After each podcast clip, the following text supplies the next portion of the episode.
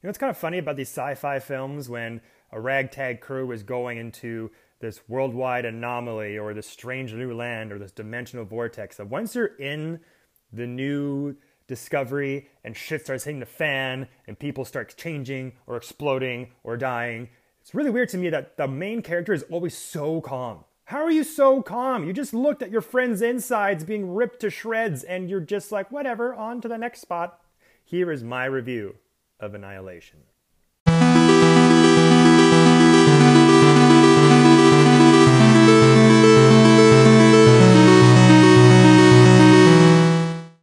Annihilation is written and directed by Alex Garland, who's also written directed Dredd and one of the best sci-fi films of the last few years, Ex Machina. And this film, oh my god, guys, this film is fucking beautiful, terrifying, amazing, confusing, and makes you think and makes you question the very fabric of life. Uh, it stars Natalie Portman as Lena, a biologist, a cellulologist. She's fucking smart and she likes to play around with cells and her husband, who is um, played by Oscar Isaac, named Kane, is a soldier who's been gone. He's been gone for a long time, almost a year, with no contact or anything whatsoever with Natalie Portman. In the start of the film, he's back.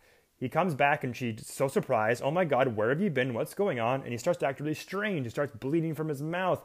They, these, this, these government officials come by to and uh, and intercept the ambulance that they're going off in and take them to his underground compound saying what did he tell you where, what did he tell you did he tell you where he's been and what basically happens is natalie portman is thrust in the situation where she finds out that her husband was involved in this exploration project in this random place on earth where this giant shimmery bubble has just appeared out of nowhere and they've sent exploration teams into it and every time they do no one comes back alive so the film explores Natalie Portman and a really strong cast, again, of all women who go into the strange land to find out the source of the anomaly and what the fuck is going on. And when they go into this thing they call the shimmer, time seems to have no fucking way about it whatsoever. As soon as they enter the bubble, they've lost days, months, and they're trying to figure out what's going on. And this film, guys, is a beautiful nightmare.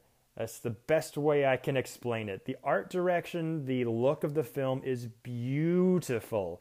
Uh, Alex Garland has really set up a world all his own, and it is brilliant to look at. Performances from everyone involved is fantastic. Natalie Portman does a very good job as the film's lead, and this film is is kind of a mix of The Abyss and the game The Last of Us, in that you know, there's this strange alien presence going on, but nobody knows what's happening. There's weird shit happening all around them. They go and eventually find the team that went before them, and they're like, their body parts are splattered all over the walls, mixed in with flowers, mixed in with all this beautiful imagery.